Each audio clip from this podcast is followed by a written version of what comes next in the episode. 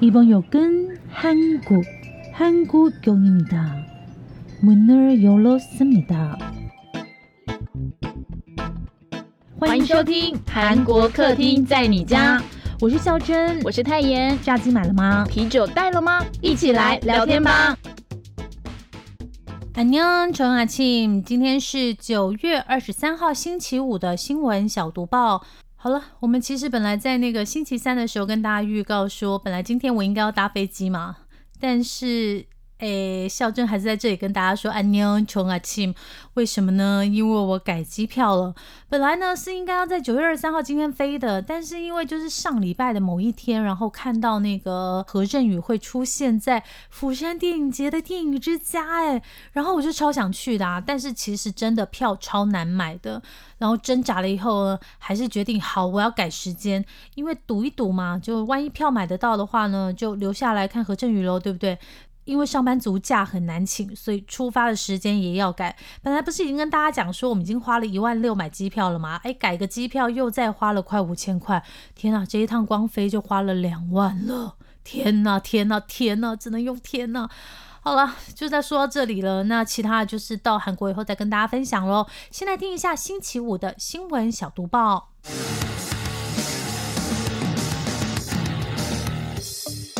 闻小读报，不能错过的韩国大小事。外资正从韩国市场撤退，台湾企业希望别贬值过韩国。强势美元正在为韩国带来隐形风暴。上周我们说过呢，韩元对美元贬值已经快逼近历史价位。联准会呢这一周再次升息三码，并且暗示未来会进一步收紧政策，让韩元备受压力。在星期四，也就是九月二十二号，贬破一千四百元韩元心理关卡，是二零零九年来首见哦。它贬了多少呢？它贬到一千四百零五点八三韩元兑换一美元。从今年到目前为止呢，已经贬值超过百分之十五，是表现最差的新兴亚洲货币之一哦。哇，这个影响很多诶，等于说韩国如果要从美国买美国牛肉的话，它的进价就会变贵啊。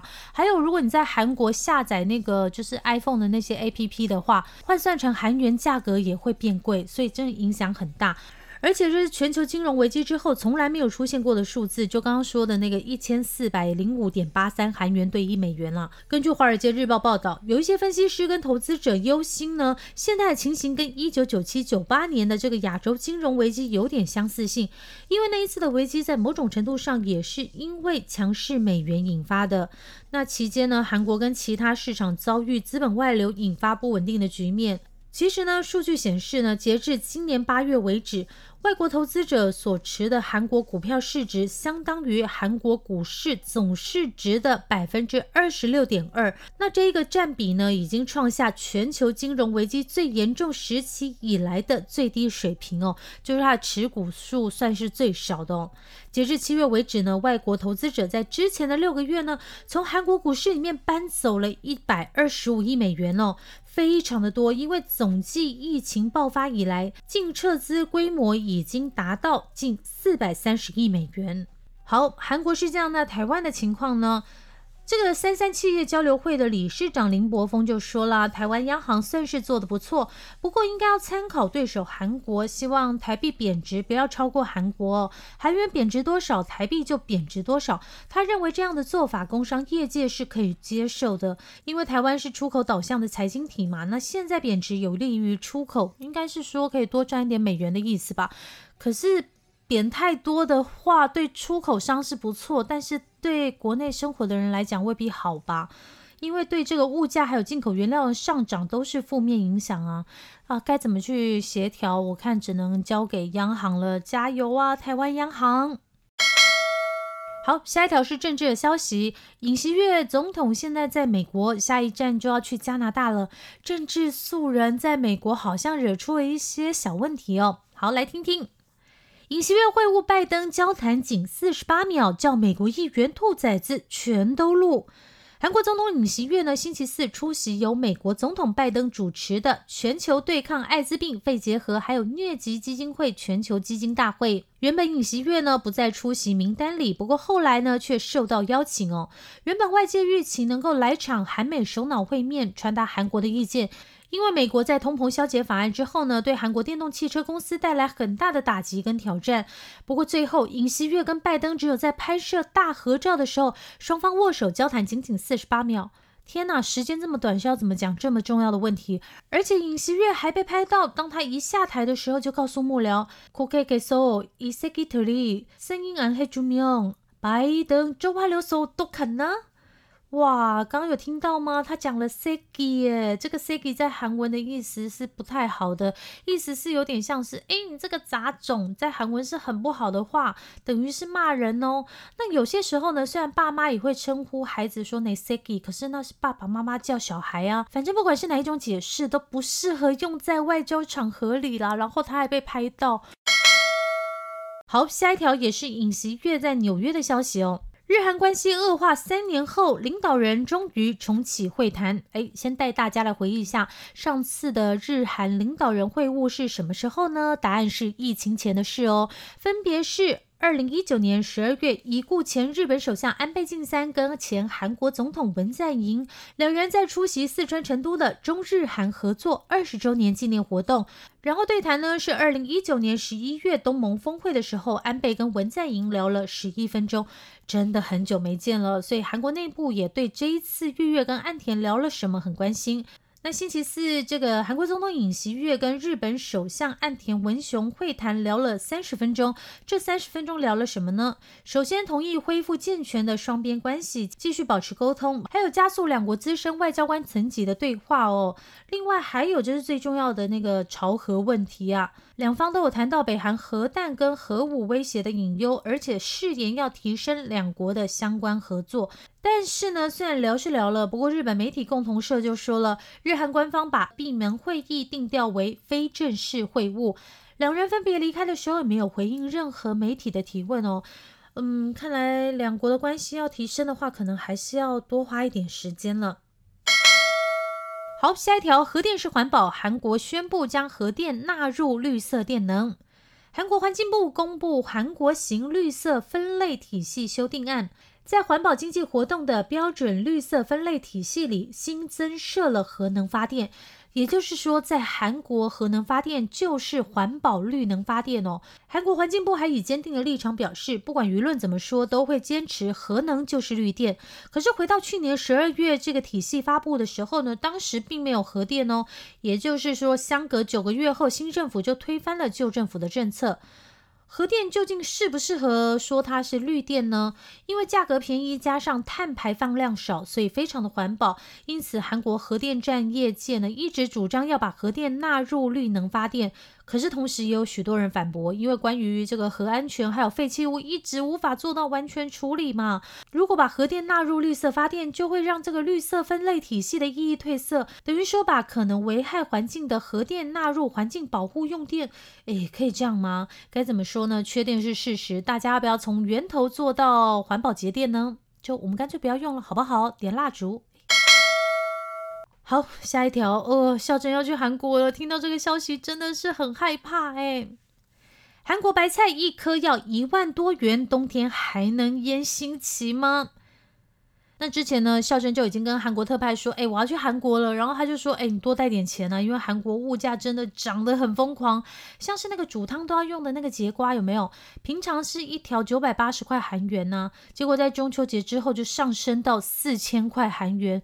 哇，超过三倍，真的疯掉诶一条要一百块台币左右诶天呐，我想到我之前在全年看到从台湾进口的韩国节瓜只要六十九块，怎么现在韩国物价这么贵啊？进口还比较便宜耶。那搞不好呢，现在不止节瓜，连泡菜也就是新奇都腌不了了。因为从韩国农水产食品流通公社的统计资料来看，九月中旬呢，白菜的韩国平均零售价格一颗是一万零一百七七十一块韩元，比九月上旬上涨了百分之二十七点三。哇，涨了四分之一，也太疯狂了吧！也就是说，市面上一颗白菜的价格超过一万块韩元喽。九月上旬才七千多块而已。